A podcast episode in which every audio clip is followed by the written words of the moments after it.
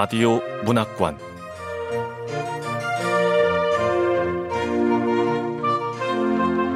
한국 단편 문학 특선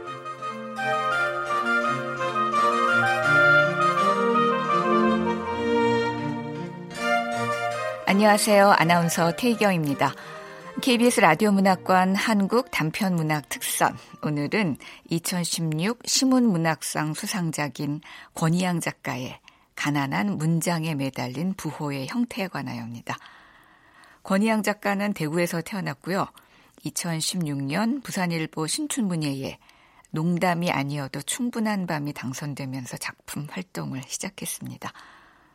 2016년 가난한 문장에 매달린 부호의 형태에 관하여로 시문 문학상을 수상했고 2019년에는 모든 것은 레겐다에 있다로 제11회 현진건 문학상 우수상을 수상했습니다. KBS 라디오 문학관 한국 단편문학 특선 권희양 작가의 가난한 문장에 매달린 부호의 형태에 관하여 시작합니다.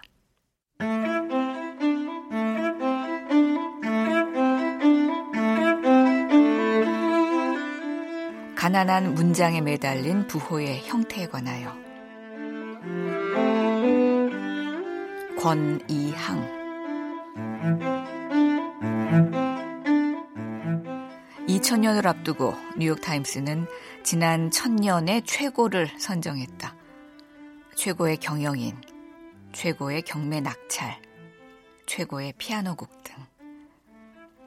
각 분야 가운데 최고의 문장 부호로 뽑힌 것은 마침표였다. 점 하나로 문장을 끝내는 것을 생각해낸 사람은 르네상스 때 베네치아의 한 인쇄공이었다. 타임스는 이렇게 말했다. 어떤 쇠붙이도 적절한 위치에 표시된 마침표처럼 우리의 가슴을 찌를 수는 없다. 마침표가 없으면 젊은 베르테르의 슬픔도 영영 끝나지 않았을 것이다.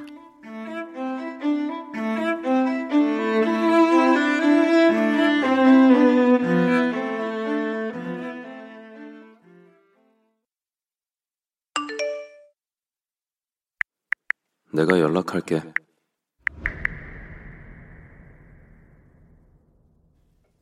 그는 달랑 여섯 글자를 내게 보내고 석 달이 넘도록 연락하지 않았다.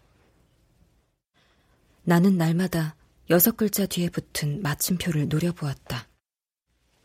그는 내가 문장부의 생김새에 몰두하는 습관이 있다는 것을 알고 있었다. 그에게 물음표에 대해 말한 적도 있다. 연습이 있었다. 뭐? 물음표? 응. 물음표를 보면 왼쪽에서부터 시작한 선이 완만한 곡선을 그리면서 올라가다가 오른쪽으로 방향을 틀어 다시 아래로 내려오는 듯 자취를 감추잖아. 그럼 무대 뒤에 숨어 있다 막을 들추고 얼굴만 빼꼼 내미는 아이처럼 작은 동그라미 하나가 박히는 형태. 그게 바로 물음표야. 하긴 묘한 모양새긴 해. 물음표를 놓고 누군가는 고개를 숙이고 뭔가 골똘히 생각하는 형상이라 그러고 어떤 시인은 생각과 멈춤과 고민의 과정을 거치는 형상이라고 했어. 음... 나는 대답처럼 점차 형태에서 형태 없는 뭔가를 찾아내려고 시도했다.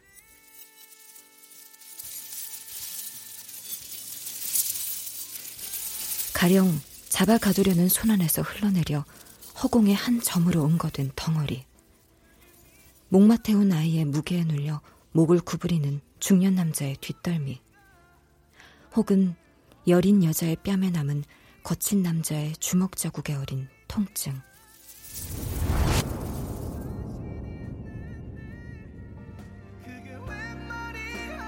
그는 내 말을 듣고 이렇게 말했다. 산업 디자인 전공한 티 내는 거야?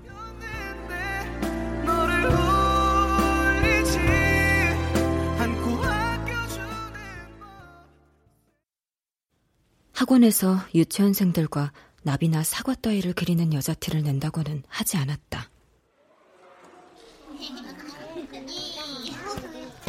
우리 친구들, 이번 시간에는 엄마 얼굴을 그려보는 거예요. 네!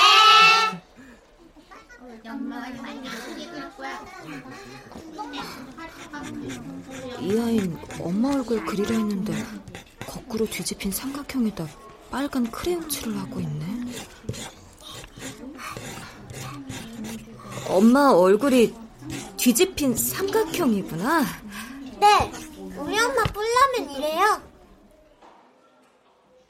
나를 빤히 쳐다보며 아이가 대답했다. 다음 날 그 아이의 엄마가 찾아왔다. 아니, 이걸 칭찬했다면서요. 아, 그게 자신이 느낀 대로 제대로 바로... 그림 그리는 법을 어릴 때부터 바로 알려주셔야죠. 엄마 얼굴이 이게 뭐예요? 나는 아이 엄마가 던져놓고 간 삼각형을 원장이 보기 전에 얼른 가방에 집어넣었다. 내 방 벽에 못을 뽑아낸 구멍에서 시멘트 가루가 자꾸 흘러내렸다.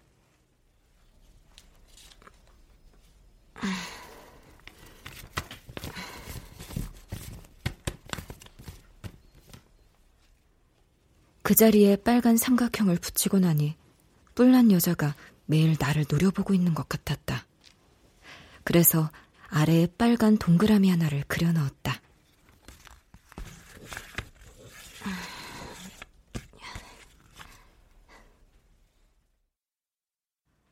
그러고 나니 양 이마가 넓은 느낌표가 되었다. 그때부터 부호와의 씨름이 시작되었다. 모든 책임은 부호에게 있었다.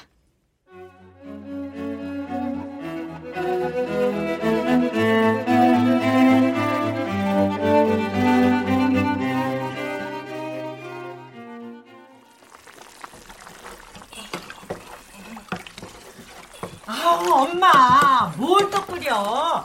아유 참 오늘은 뭐 또 끓이는 거야 대체? 아우 냄새. 우리 집은 24년 된 21평 아파트다. 25년 전에 아버지가 아파트 공사 현장에서 사망하고 받아낸 것이다. 나는 아버지의 사고 현장이 바로 이 아파트라는 것을 알고 있다. 외할머니가 안방을 차지했기 때문에 엄마가 거실을 사용하고 나는 좁은 방에서 지낸다. 나는 그 방에서 매일 문장 부호들을 벽에 붙였다.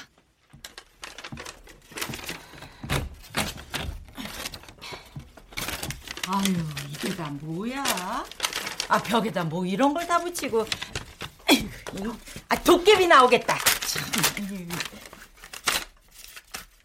엄마가 화를 내며 그림을 떼버리고 난 뒤부터 나는 조금 더 작고 알록달록한 부호들을 붙였다. 아래쪽을 길게 늘어뜨린 동그라미 아래 약간 틈을 두고 작은 동그라미를 매달아주면 느낌표다. 이렇게 매일 하나씩 새로운 부호들이 벽에 생겨났다.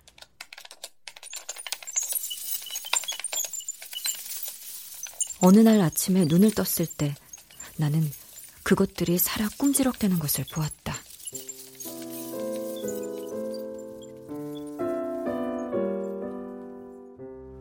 어떤 것은 벽에 찰싹부터 꼼짝도 하지 않았고 슬슬 기어다니며 벽을 긁어대거나 몸을 흔들어대며 춤을 추는 것도 있었다. 그날부터 부호들은 내가 아침에 눈을 뜨면서 맨 처음 만나는 생명체가 되었다.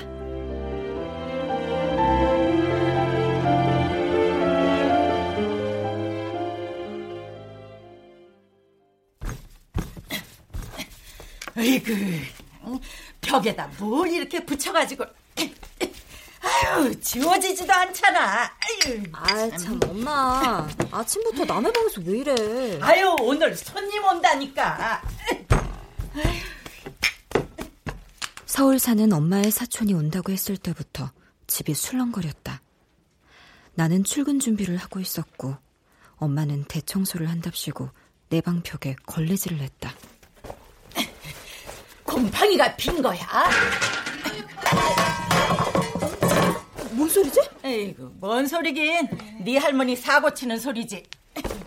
아이고 기력도 좋아. 아흔 넷이나 되는 노인이 뭘 저렇게 허구한 날 삶는가 모르겠어. 아이고. 외할머니 나이가 벌써 아흔 넷이야? 그럼 엄마는 벌써 예순 둘이야? 아 그래. 넌 하나 모자라는 서른이고. 꼭 내 나이 얘기할 때만 모자란데. 그런 식으로 말하는 건 엄마의 방식인데 유독 나한테만 모자라는 이라는 표현을 쓴다. 다섯이나 여섯 모자랄 때도 그랬다. 내가 서른이 되면 엄마의 말에 공감할 수 있을 거라고 여기는지도 모른다. 내가 너만 할 때 할머니는 쥐를 잡아서 푹 삶은 다음에 그걸 말렸어. 빨랫줄에 시커먼 쥐가 줄줄이 널려 있더라니까. 글쎄, 꼬리 살리고 껍질 벗겨진 쥐가 두 팔을 활짝 벌린 채 꾸덕꾸덕 말라가고 있었다고.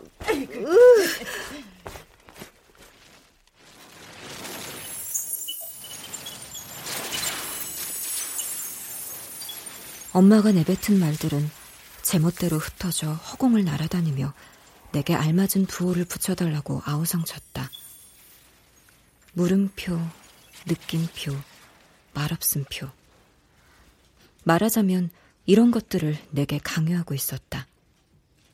물론 나는 그 말들에 부호를 붙여본 적이 없다. 나는 허공을 날아다니는 엄마의 말들을 잡아당겨 벽 속에 가두어 버렸다.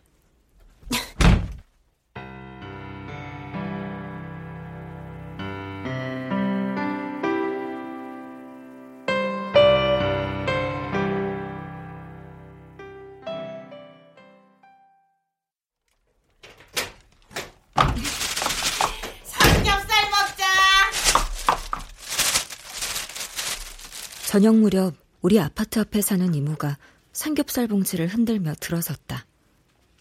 혼자 살면서 혼자 밥 먹기 싫을 때마다 온다. 올 때마다 코부터 킁킁댔다. 아우 미쳐. 엄마 또 뭐 삶어? 365일 뭔가가 삼기고 있는 할머니의 솥은 베란다에 있어도 집안을 장악했다. 음, 음, 음, 맛있다.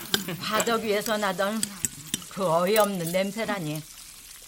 넌 쥐익어가는 냄새 기억나니? 음, 언니는 밥맛 떨어지게. 아유, 아이고, 너는 이 냄새 구덩이에서 그게 넘어가니? 아유. 언니는 이렇게 맛있는 삼겹살이 쥐고기처럼 보여? 응? 그 엄마가 나한테 뜯어먹였다는 장면이 생각나나 본데.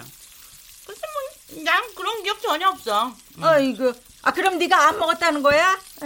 엄마 말해봐요. 그거 얘한테 먹였잖아. 할머니, 왜 하필 그걸 먹었어요? 지 새끼 잡아먹는 인간도 있는데 뭐 어때? 안 그러면 네 할아버지를 잡아먹으란 말이냐? 할머니는 할아버지 대신 쥐를 잡아먹었다. 세상에 쥐가 없었다면 할아버지를 잡아먹었을까? 할아버지가 돌아가시고도 35년이 넘도록 할머니가 건강한 것은 그 덕분인 것 같다. 그 후로도 할머니의 솥은 계속 끓었다.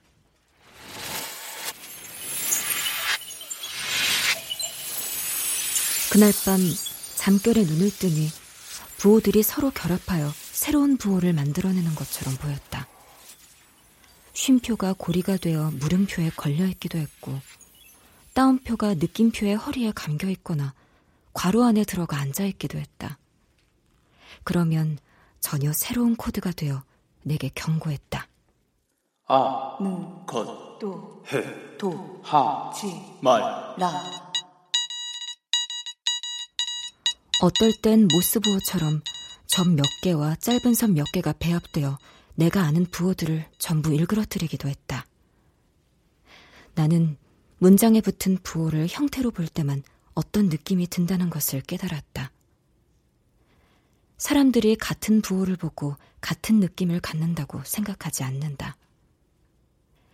내가 몸살이 났단 소리를 듣고 그가 우리 집에 온 적이 있었는데 그때 제멋대로 꼬여 온 집안을 어지럽게 날아다니는 온갖 부호를 보았을지도 모른다. 아, 무, 것, 도, 해, 도, 하, 지, 말. 라. 어쩌면 그것들의 수렁거림만 들었을 수도 있다. 그 기분 나쁜 기운에 질려서 앉지도 않고 도망치듯이 나가버린 걸까?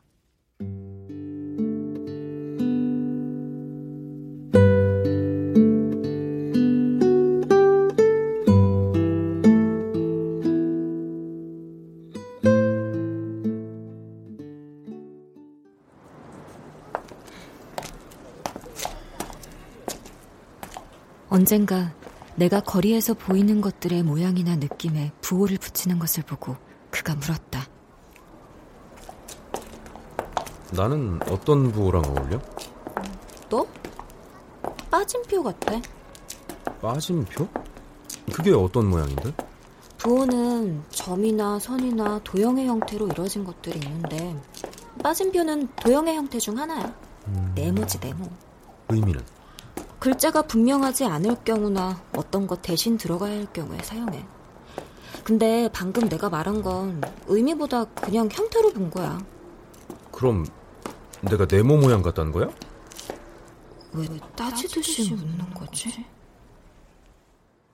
이번에 나는 대답하지 않았다. 무엇을 넣어도 네모 형태로 변해버릴 것 같은 그의 얼굴과 하나의 단어로 다가오지 않는 표정에 대해 말하지 않았다.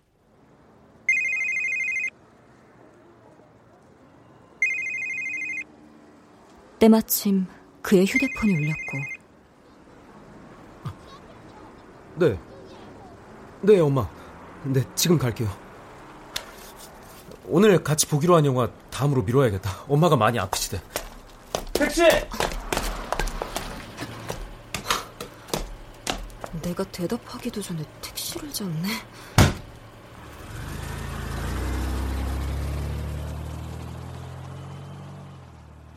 그의 집은 우리 집에서 20분쯤 걸어가면 되는 곳에 있었다. 그의 어머니는 어마어마한 부자의 세컨드였고 그는 세컨드의 외아들이었다. 부자와 세컨드와 외아들이라는 낱말은 어쩐지 한 세트 같았다.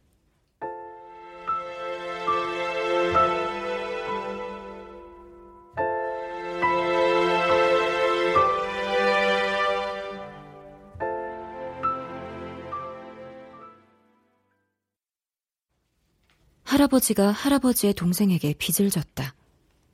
그 길로 할아버지는 평생 떠돌아다녔다.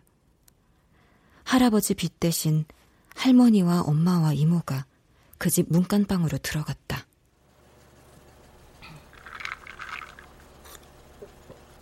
그 작은 아버지 집에 얹혀 살 때 언니가 나한테 가장 많이 했던 말이 뭔 줄 알아? 알지. 잘 들어. 우리는 빚을 갚기 위해 사는 거야. 기억하네. 에휴, 그때 난 일하는 게 죽기보다 싫었어. 그게 언제적 일이냐. 에휴. 시간의 힘은 기만적이었다. 엄마에게 시간은 빚을 키우는 종균 같은 것일 뿐 해결사는 아니었다.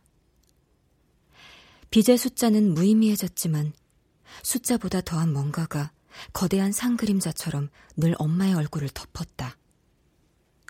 엄마의 얼굴에 환한 기색이 돈 것은 얼마 전부터였다.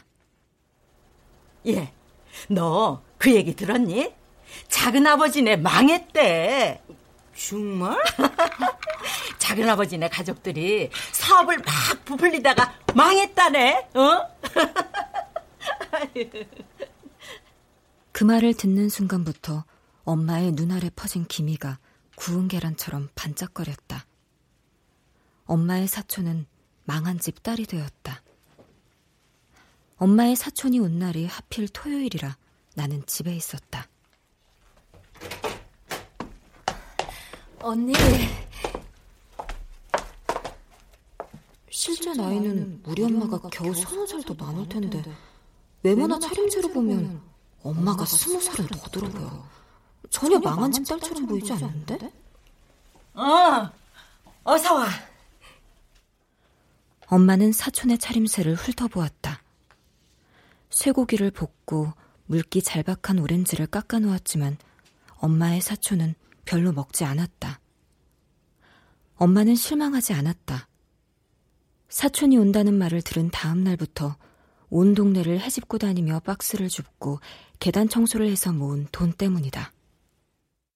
아, 참 모자라네. 50만 원 채우려고 했는데 딱 5만 원이 모자라. 엄마는 사촌이 오기 전날까지 아쉬움을 버리지 못했다. 아, 왜? 더 먹지. 아니야, 많이 먹었어. 언니, 우리 그때 참 좋았는데, 그치? 그때? 어, 내가 니네 집에 있을 때 그때? 네가 나한테 쓰던 교과서도 주고 입던 옷도 줄 때 그때가 좋았다는 얘기지? 엄마와 엄마의 사촌이 거실에 앉아 도란도란 말을 주고받을 때 나는 빼꼼 열린 방문 사이로 마구잡이로 쳐들어오는 말들을 놓치지 않았다. 어, 그때 언니 반찬 솜씨 좋았는데. 그 큰 솥에다 금세 뚝딱 국을 끓였잖아. 언닌 마술사 같았어. 내가 아궁이에 불을 떼면서 네가 준 책을 펼쳐놓고 제 위에다 얼마나 쓰고 또 쓰고 했는지 아니? 철수야, 영희야, 학교 가자. 언니, 언니하고 강에서 수영한 거 기억나? 언니 그때 수영 못해서 물 많이 먹었잖아. 참, 수영이라니? 난 그때 제첩 잡고 있었어. 네가 그거 좋아해서 국 끓이려고 했는데 물살이 셌거든. 나 그때 겨우 10살 넘었는데. 나른한 엄마 사촌의 목소리와 평소에 비해 약간 높은 엄마의 목소리는 서로 제멋대로 멜로디를 냈지만 둘 다 미련 덩어리를 안고 사는 사람처럼 그때 또 그때 오직 그때만 해집고 있었다. 그때 말이야. 나는 밤마다 졸면서 돈을 셌어. 하루 종일 집안일하고 밤에는 돈 정리하는 일까지 해야 했거든. 새도 새도 끝나지 않는 돈 앞에서 그때 난 쌀포대로 만든 팬티를 입고 있었지. 그랬구나. 돈으로 팬티를 만들어 입지 그랬어. 무더기로 쌓인 돈 앞에서 졸면 어떤 꿈을 꿀까? 그때, 그때 말이야. 엄마는 사촌의 웃음 앞에서 말을 끊었다. 나는 벽을 향해 누웠다. 벽에서 무슨 소리가 들렸다. 엄마의 말소리인가? 정말이지. 세상에서 돈을 세는 것만큼 허무한 짓은 없었어.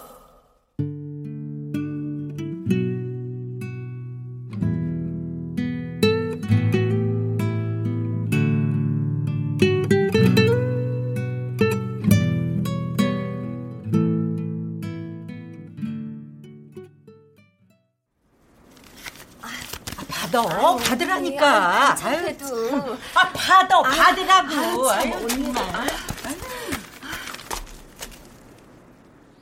엄마의 계획은 어긋났지만 결국 5만 원이 모자라는 50만 원을 엄마는 뿌리치는 사촌의 손을 제압하고 사촌 호주머니에 넣는데 성공했다. 그러느라고 배웅하는 골목길이 한참 시끄러웠다. 사촌을 보내고 들어온 엄마는 한참 들떠 있었지만 모자라는 5만 원 때문에 또한 한참 아쉬워했다. 아이고, 세상에 내가 걔한테 돈을 주다니. 아이고, 살다 보니 이런 일도 생기는구나. 엄마의 행복한 4시간. 사촌이 집에 도착했다고 전화를 걸어온 뒤로 엄마의 얼굴은 생기를 잃었다. 뭐? 전화기 밑에 뭐가 있다고? 응. 봉투. 있네. 돈을 놔뒀어?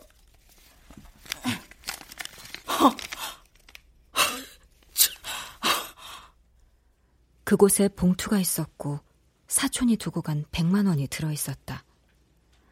엄마는 천년 전 주인의 무덤에 함께 묻혔다가 발굴된 여인처럼 굳어 오래 전화기를 놓지 않았다. 참. 엄마가 이루어낸 문장에 처음으로 부호를 붙이고 싶어졌다. 말줄임표 혹은 말없음표.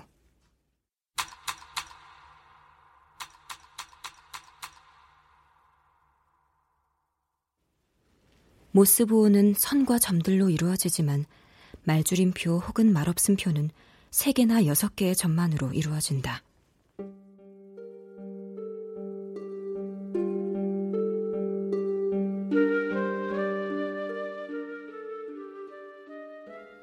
말의 가치를 잃었을 때 몇 개의 점을 나열하는 것으로 충분했다. 말의 한계에 직면했을 때 점 3개는 한계를 가뿐히 뛰어넘는다. 침묵을 가장한 말이다. 빨랫줄에 줄지어 매달린 쥐를 닮았다.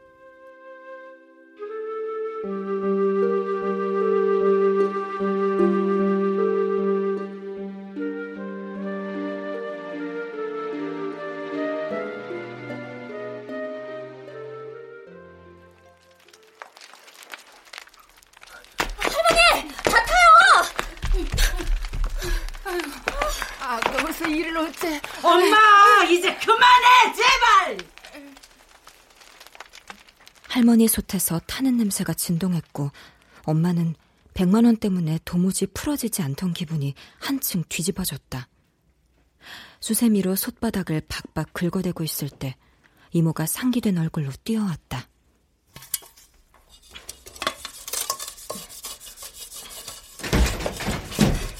그 인간이 이혼을 해주겠다네?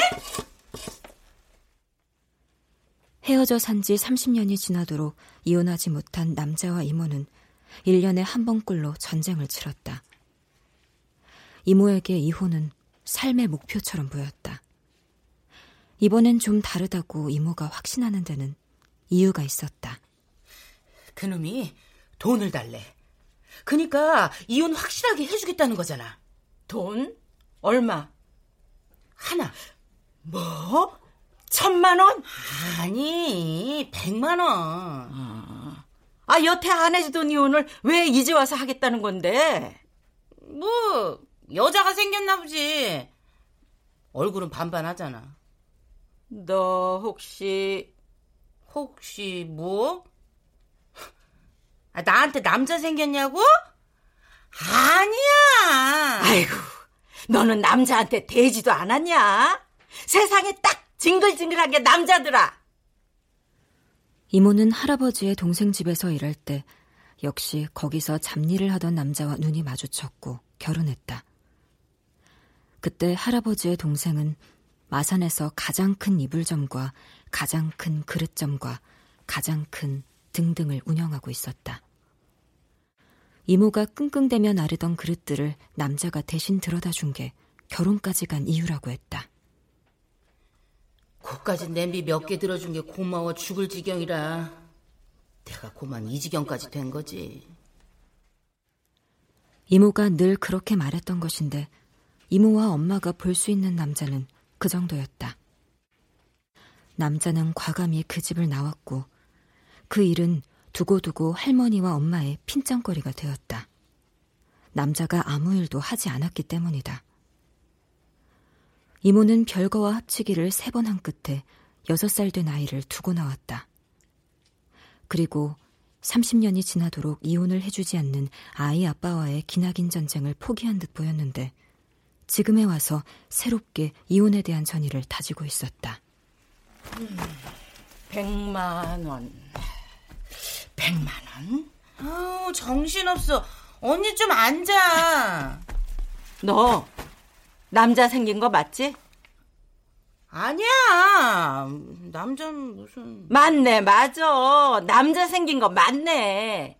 에휴, 징그럽다, 징그러워. 다 늙어 빠져갖고. 아, 너 50하고도 여덟비야. 퍼즐로 놓은 새끼 하나도 책임 못 지는 주제에, 아, 요 모양, 요 꼴로 늙어가면서, 에이구, 지 새끼는 어떻게 사는지도 모르면서 이거 이런 미친년 이. 아, 이 나이에 남자가 어딨어. 네 버릇 내가 모르냐? 엄마와 이모는 이런 식으로 한참 소리치다가 결국 엄마의 사촌이 전화기 밑에 두고 간 봉투를 내밀었다. 서류 정리가 되어야 국가 지원을 받을 수 있다는 말에 엄마는 넘어갔다. 이번엔 제대로 하고 와. 아, 참, 아, 똑같은 말을 백번 채울 거야? 그만 좀 해. 그까지 백만 원 갖고 있네. 다 이놈의 점수머리가.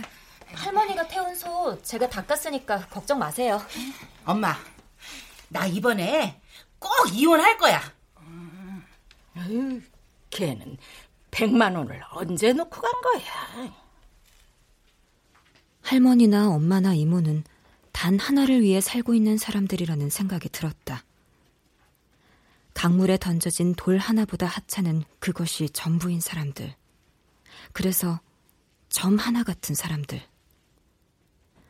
할머니와 엄마와 이모가 집안을 오가면 마치 새 점들이 돌아다니는 것 같았다. 나는 방으로 들어가 벽에 있는 점들을 툭툭 건드려 보았다. 마침표는 점 하나에 불과했다. 부호 중에 가장 단조롭고 작아서 있는 듯도 하고 없는 듯도 하다.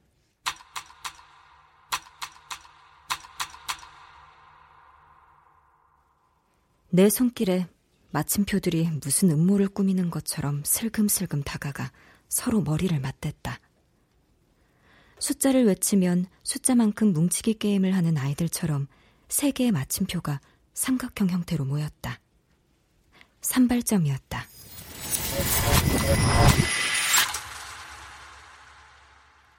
고로라며 결론에 이를 때 부르는 그것은 할머니, 엄마, 이모, 세 사람이 둘러앉아 서로에게 기대고 있는 것처럼 보였다.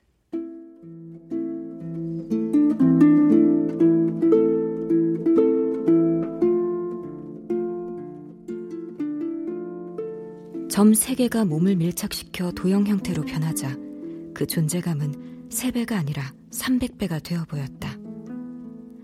뭔가 힘을 발휘하는 듯 보였으며 모든 귀결을 말해주는 의미로 합당한 것 같았다.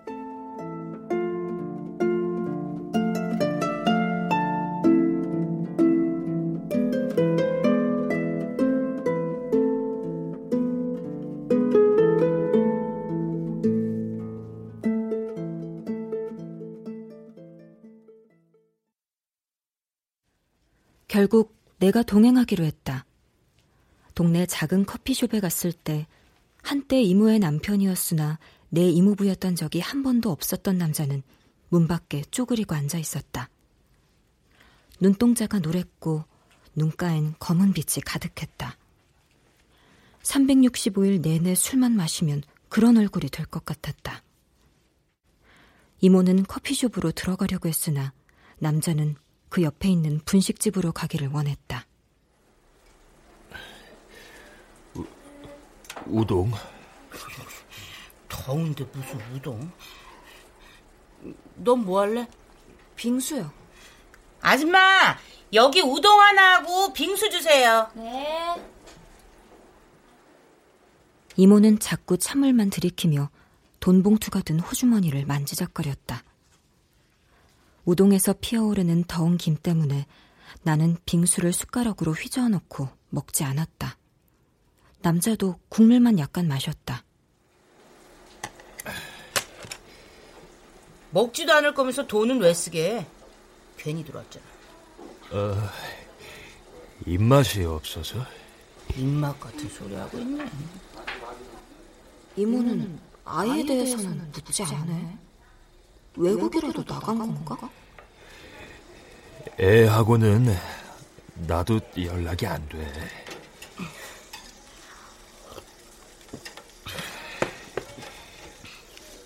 돈 줘. 이혼 서류야. 도장부터 찍어. 해줄게. 돈 줘. 남자가 도장을 끄집어내자 이모는 돈 봉투를 탁자 위로 내밀었다. 남자는 한 손에 도장을 쥐고 한 손에 봉투를 잡았지만 이모는 봉투를 놓지 않았다. 먼저 찍으라니까. 아, 뭐가 들어있는지 봐야 할 거 아니야. 잠깐만 놔봐. 보고 줄 테니까. 그래, 뭐, 50만 원이야. 나머지 끝나면 줄게.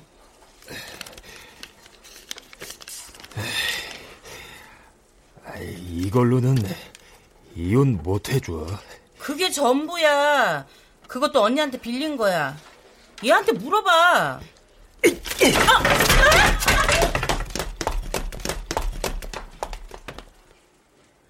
이모의 큰 소리와 남자의 작은 소리가 오고 가는가 싶더니 순식간이었다. 남자가 돈 봉투 속을 들여다보다가 확 낚아채는 동시에 벌떡 일어났다. 그리고 가게 밖으로 뛰쳐나갔다. 야! 너 거기 안 서! 야! 저놈 잡아! 어, 저놈 잡아! 이모가 나에게 잡으라고 명령했지만 나는 유리창 밖으로 멍하니 남자의 다리만 바라보았다. 칠부 바지 아래로 나온 두 다리는 퉁퉁 부어 그렇게 빨리 뛸 수 있다는 것이 도무지 믿기지 않았다. 어느 쪽이 짧은지 절고 있는 게 맞는지 살펴볼 틈도 없었다. 남자의 뚱뚱한 다리는 내 시야에서 곧 사라졌다. 집으로 가는 길에 이모는 내게 속삭였다. 이거 엄마한테는 말하지 않는 거다. 뭘 말하지 말라는 건데? 아, 야, 네 엄마가 알면 백년은 우려먹을 거다. 아이, 글쎄 어떤 거야?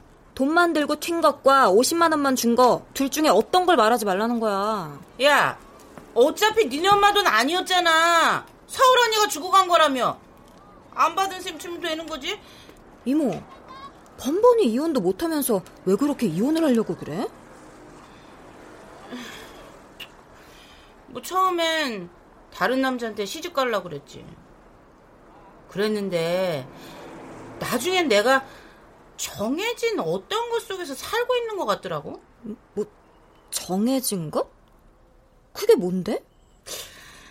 그게 뭔지는 정확히 모르겠지만 그 내 앞에 어둡고도 큰 어떤 게 있는 것 같다는 생각이 자꾸만 드는 거야. 근데 그게 왠지 아이 아빠 같은 느낌이 든 거지. 치워버려야 할 것 같은 그 뭔가가 버티고 있어서 숨이 턱 막히면 말할 수 없이 화가 나. 그니까 이모는 치워버리고 싶구나. 그걸.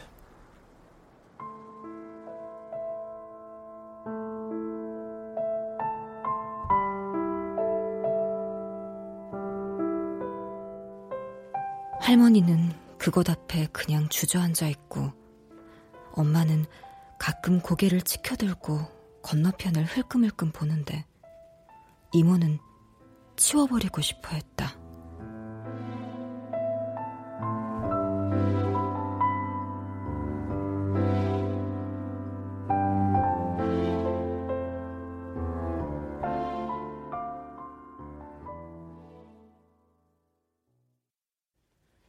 이혼에 대한 이모의 전의는 더욱 불타올랐다.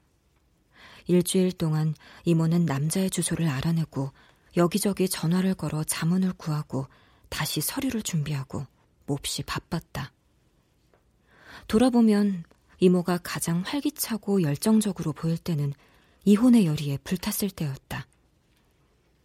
서류 봉투를 들고 당당하게 집을 나갔던 이모는 구겨진 서류 봉투를 들고 축 늘어진 채 돌아왔다.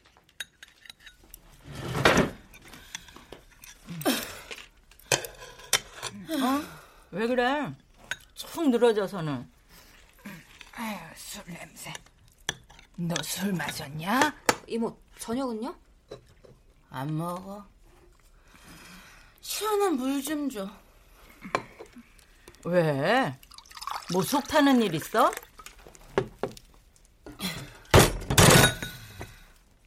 그 인간 어제 죽었대.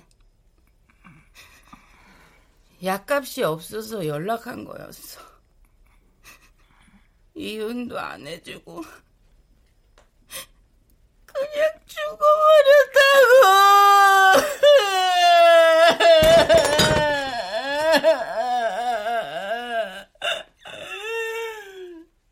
결국 이모는 이혼하지 못했다. 앞으로도 결코 하지 못한다. 싸워보지도 못하고 싸움이 끝나버렸다. 이모는 식탁에 엎드려 어깨를 들썩이며 울었다. 이모의 허탈한 어깨는 안에 아무것도 가두지 못한 중과루를 닮아 있었다.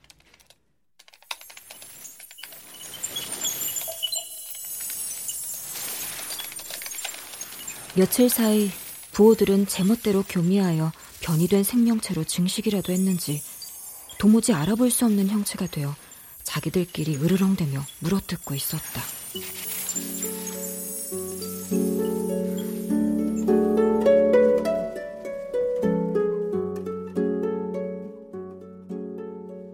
그것들은 집안 구석구석에 퍼져가는 냄새와 뒤섞여 하나의 삶을 예측할 수 없는 곳으로 끌고 가려 했다.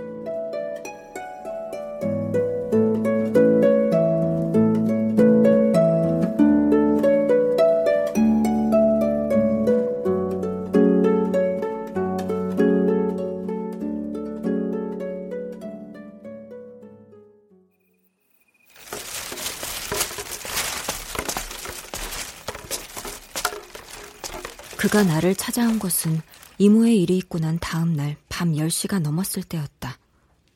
쓰레기 분리수거함에 페트병을 넣고 돌아서는데 그가 불쑥 내 앞에 모습을 드러냈다.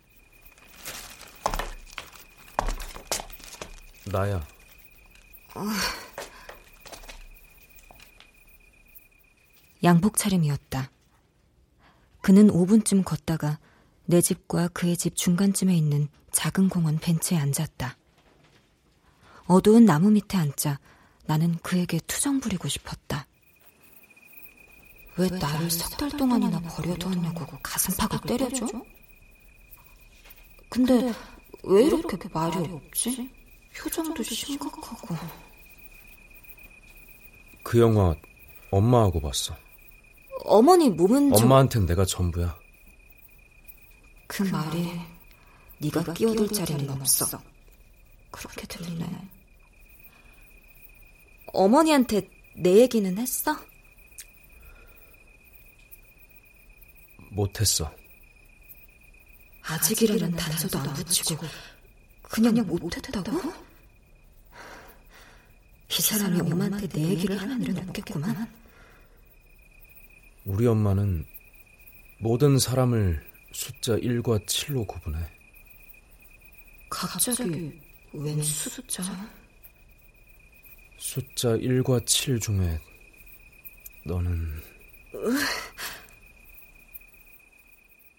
나는 그의 설명을 듣기 전에 기분이 나빠졌다. 허리를 굽힌 자와 편자가 떠올랐기 때문이다. 어찌됐든 나는 부호로, 그는 숫자로 사람을 보는 셈이었다.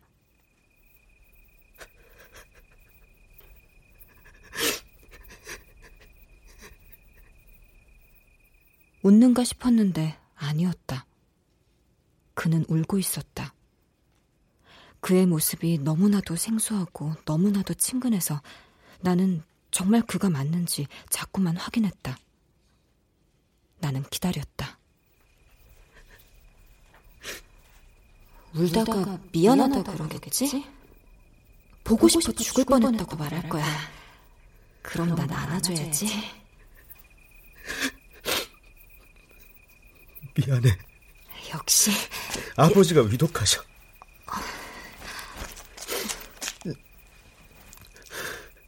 엄마랑 내가 갔더니 그 집 아들이 막아서더라. 그 집 아들하고 나 우린 처음 만났어. 걔가 말하대 왜 왔냐고 돈 받으러 왔냐고 엄마랑 나, 우리 두 사람을 세상에서 가장 증오한데, 죽을 때까지 증오하겠다고.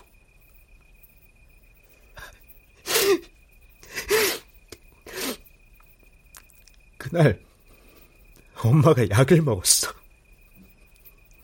깨어났는데, 자꾸 약을 먹어.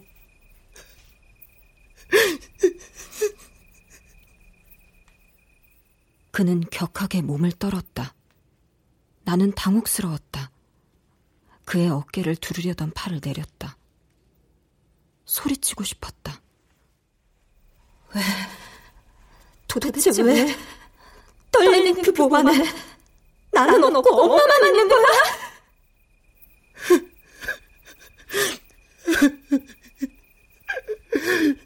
그의 몸이 뿌얘졌다.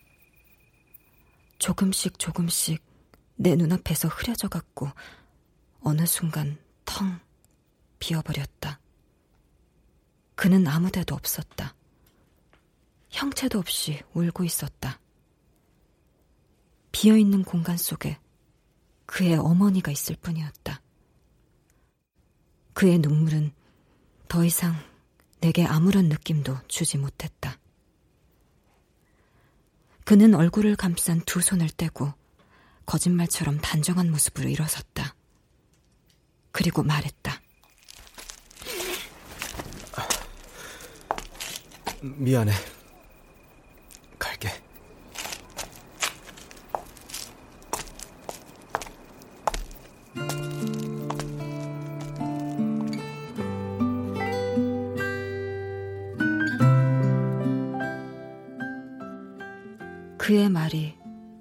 낙엽처럼 부서졌다.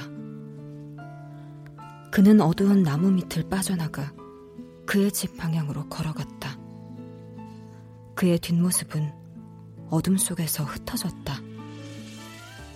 그가 가고 난 뒤에도 나는 한 시간쯤 더 그곳에 앉아 있다가 내 방으로 돌아왔다.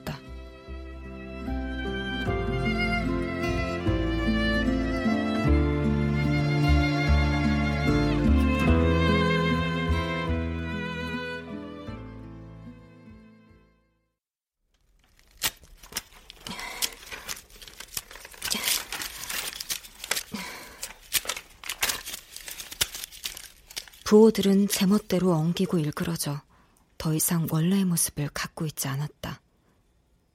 나는 벽에 붙은 부호들을 다 뜯어냈다. 물음표, 느낌표, 말줄임표들이 조각조각 뜯겨 흩어졌다. 빗자루로 다 쓸어버려야.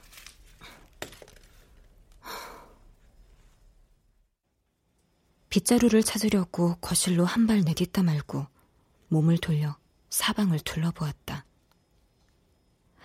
내 방에는 이제 내가 뜯어낼 수 없는 커다란 네모 여섯 개만 남아 있었다. 사방의 내 벽과 바닥, 천장.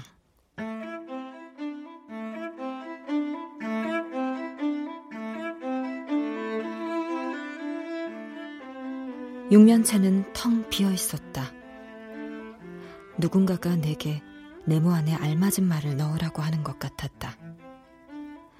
나는 거실로 내디뎠던 발을 들어 내 방 여섯 개의 네모가 만들어낸 공간 속으로 슬며시 몸을 밀어 넣었다.